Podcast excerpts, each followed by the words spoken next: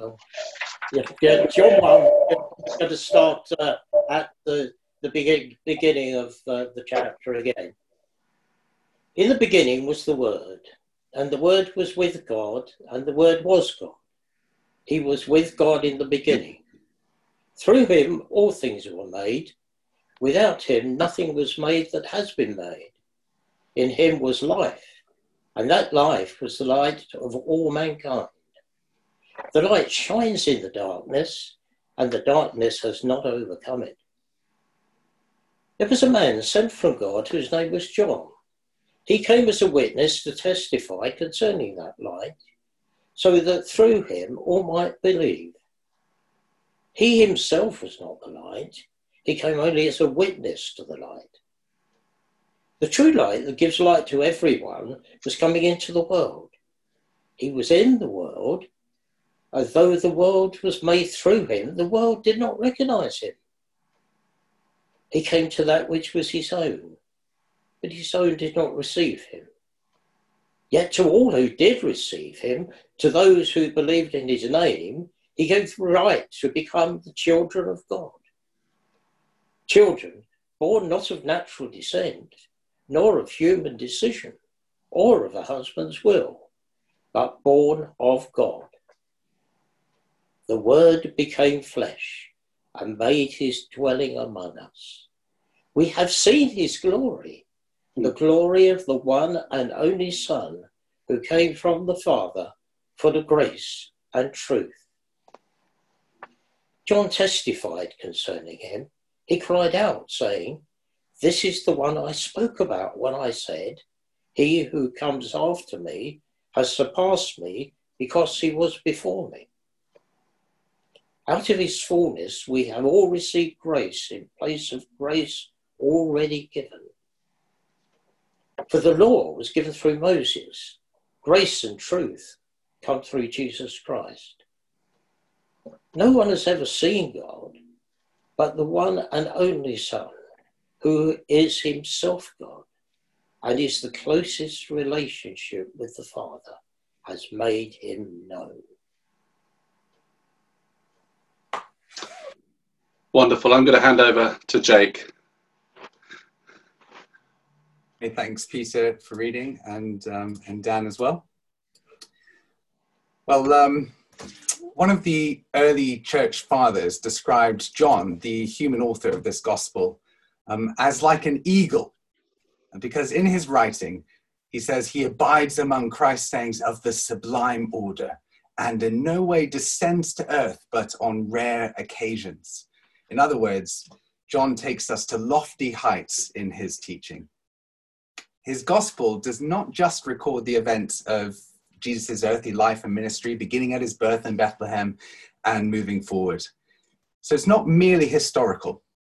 His gospel, and especially this prologue in John chapter 1, 1 to 18, where we find ourselves again this morning, is more like an ancient hymn. Here, John begins before the beginning. He describes the indescribable and he meditates on mysteries too wonderful for us to grasp in full. In short, he lifts us up high into the sky to soar like an eagle in the glory of the sun's rays. The problem is, I'm slightly afraid of heights. And anyone who knows me well knows that flying above the clouds reduces me to a nervous wreck. And so I hope that's not our experience today. But I do hope and pray that as we're lifted up to contemplate on God and His glory, especially through the revelation of His incarnate Son here in John's prologue, we might be brought higher and closer in our understanding, our love, and our worship of Him. So let's pray for that as we begin. Psalm 27, verse 1 says, The Lord is my light and my salvation we ask, O Lord, that you would enlighten our hearts, that we might be lifted up to see the beauty of your majesty for your glory. Amen. Well, to reflect the nature of this passage, we're going to approach this sermon a bit differently. Um, my hope is that it will feel more contemplative and theological than historical and grammatical. What we're going to do is meditate on four words or themes that feature in this scripture. And the first is this light. Reading again from verse 6. There was a man sent from God whose name was John. He came as a witness to testify concerning that light, so that through him all might believe. He himself was not the light, he came only as a witness to the light the true light that gives light to everyone was coming into the world. As we heard last week, light is an image from creation. When, in a display of his goodness, God spoke into the darkness and void, giving the world he created life. Light and life go hand in hand. And we know that from nature. Those of us who are relatively new gardeners are discovering how plants and flowers grow with light. And the same is true of people, not through photosynthesis like plants, but we also need exposure to proper daylight to keep us going. Otherwise, we get low, run down, and struggle to rest. It's surely no coincidence that hashtag can't sleep has been trending on Twitter this lockdown.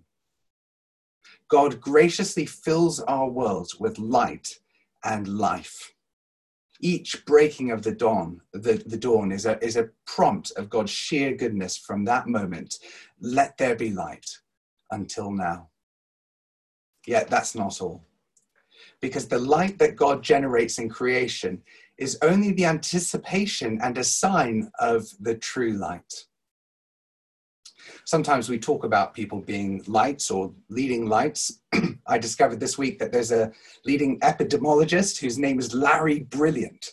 Um, I just think that's a fantastic name for a, a, leading scientist. He helped to eradicate smallpox. He's a leading light in his field. And there's no doubt that John the Baptist, mentioned here in verse 6, was a leading light. He's one of only two people in the whole of John's gospel who's said to be sent by God. John had a significant, special, prophetic role. Even Jesus describes him as the greatest of all people. But John was not the true light. Because John, like all of us, was made. He was just a creature, and he knew it. That's why he says in verse 15 of our passage, He who comes after me has surpassed me because he was before me. the true light can only be the pre existent source and author of light and life. The true light is the one who gives light. And so, right from the outset, there should be no doubt in our minds that when we encounter the person of Jesus Christ, the one this passage is all about, he is utterly unique. He's the true light in the sense that he is, as the Creed says, God from God, light from light, true God from true God. He is the divine Son who eternally proceeds from the Father in a few weeks' time on Trinity Sunday. We'll come back to that and reflect on it further when we're in John chapter 5. But for now, Jesus is also the true light in the sense that he reveals God to us. Through his mission in the world, he came and he took on flesh and he sheds light on the nature of true reality, making God known. He enlightens us borrowing words from Psalm 36 in his light, we see light. But, and there is a but, instead of living life in the light, the world has chosen darkness. And so we move to our second word spite. During Friday's VE Day celebrations, the Queen's speech ended with Vera, Ling, uh, Vera Lynn singing We'll Meet Again. and that was the, excuse me, that was the wartime hope. And it's the hope of all of us as we sit in front of our screens or on our telephones instead of being with one another in person. I'm sure I speak for all of us in saying that it's going to be so much better when we're together again to welcome one another at church or in our homes with love if friends invite us round for tea when it's safe and lockdown is lifted, I'm not going to say, should we just have tea together on Zoom instead?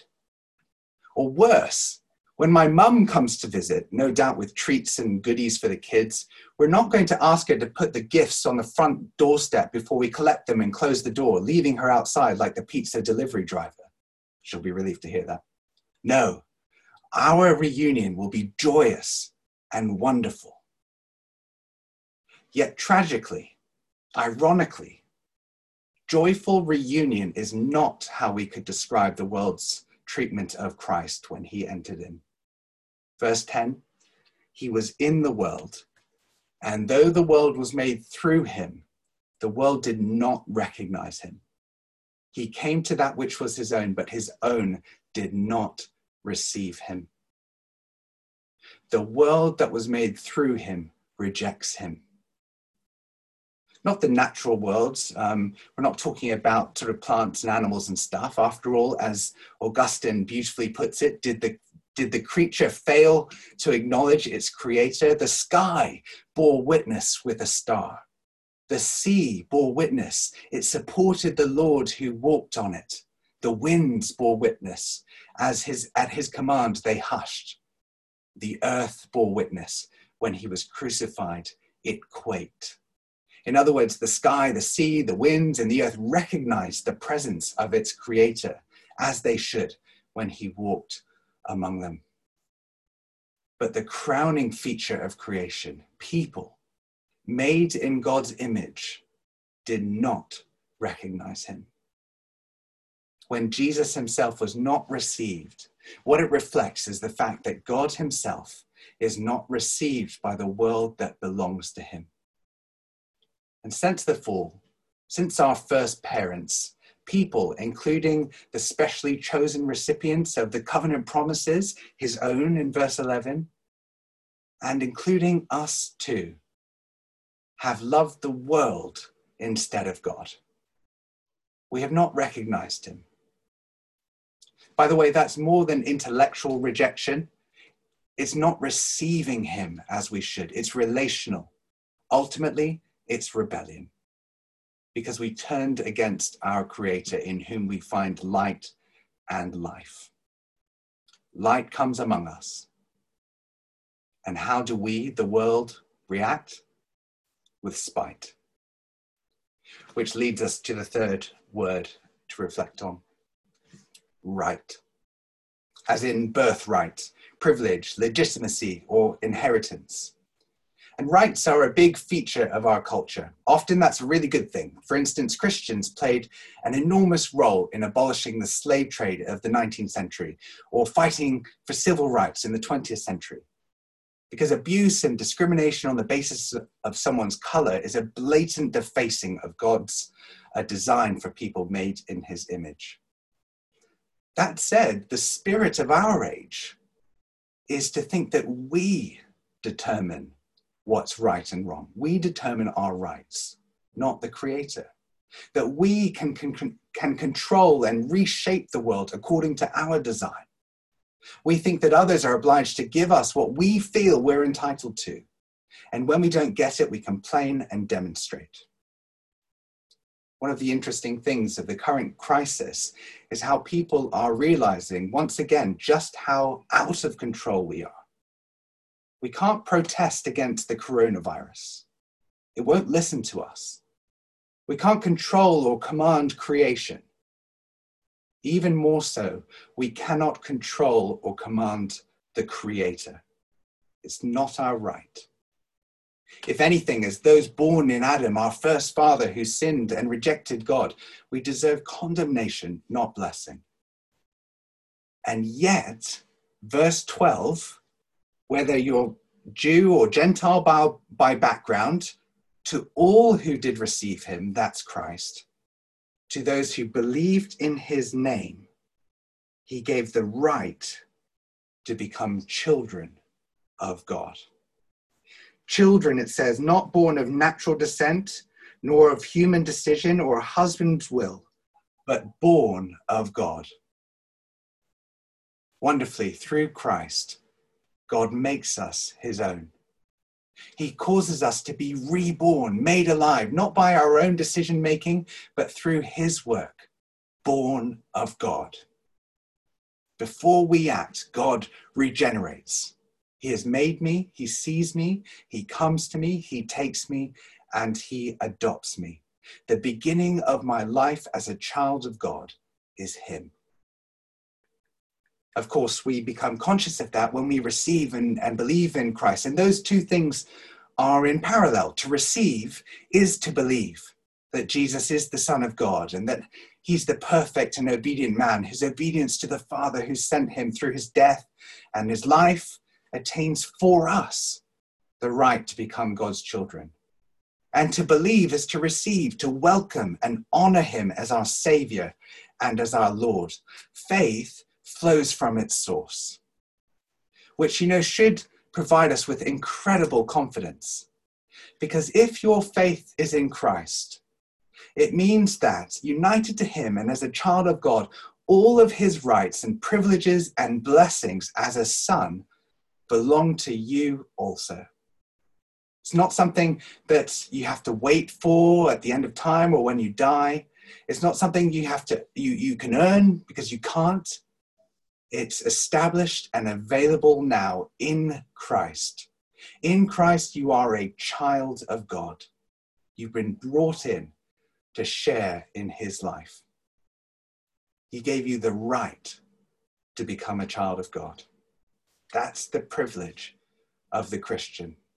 Carry that with you. But our right as children of God is not it.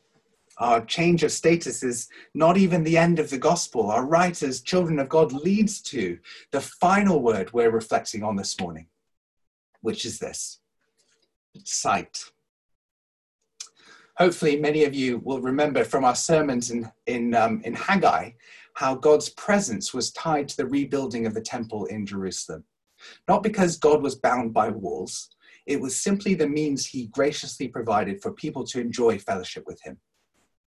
And the same was true of God's people when they were led out of slavery from Egypt some years earlier. At that point, they didn't have a temple, they were on the move, traveling through the desert. Instead, they had a tabernacle, a tent of meeting. And as a sign of God's presence, the Lord covered it with a cloud of his glory. And it was where Moses, the leader of God's people, would go and hear and speak with the Lord. And on one such occasion, immediately after the disastrous uh, golden calf incident, which led to a right judgment of the people, Moses went in to speak to the Lord in the tent of meeting on behalf of everyone. And according to his goodness, the Lord assured Moses that he remained faithful to his promises and that he would remain with them. But that wasn't all the Lord did for Moses that day. For Moses' sake, he also displayed his goodness. The Lord took Moses and he hid him in a cleft of a rock so that Moses wouldn't die when the Lord caused his glory to pass by.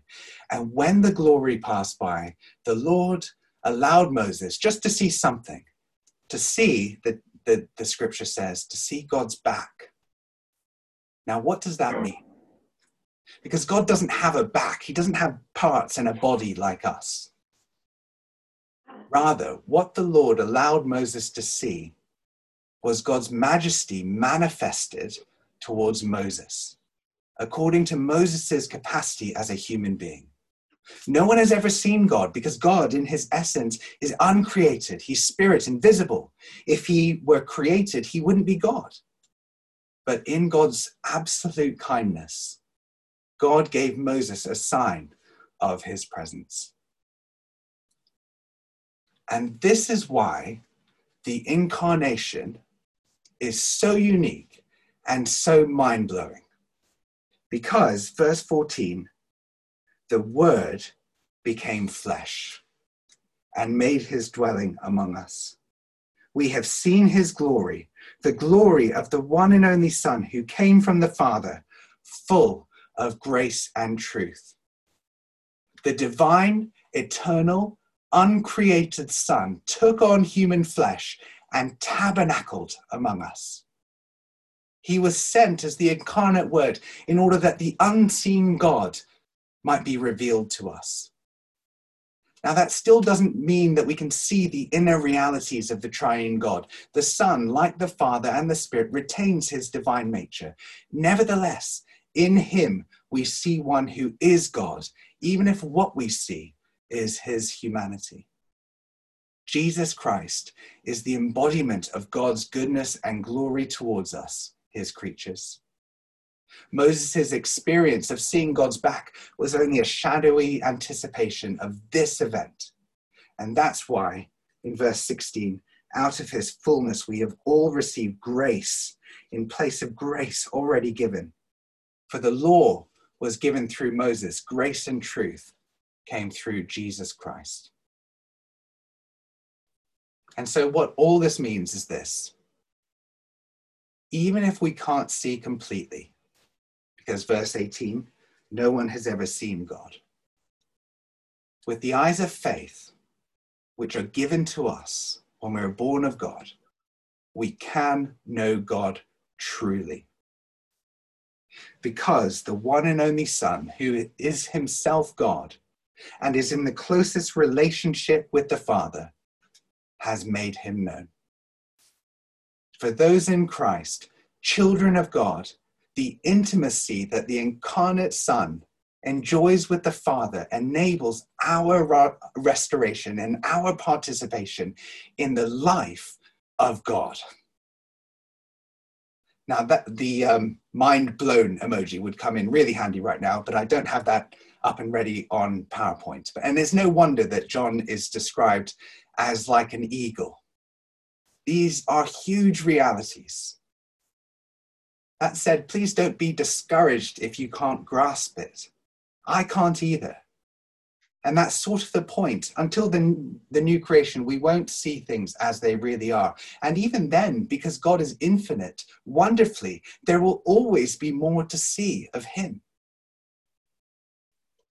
And so, having meditated on those themes today of light, spite, right, and sight, there can only be one fitting response delight. Delight in Him today. Whatever else is going on out there in this global pandemic or in here, in our frailness and our anxious hearts, we can turn our gaze to Christ and find light and life in our good and glorious God. Later, we'll sing these words Come, behold the wondrous mystery in the dawning of the King. He, the theme of heaven's praises, robed in frail humanity. In our longing and in our darkness, now the light of life has come. Look to Christ, who condescended, took on flesh to ransom us. Amen.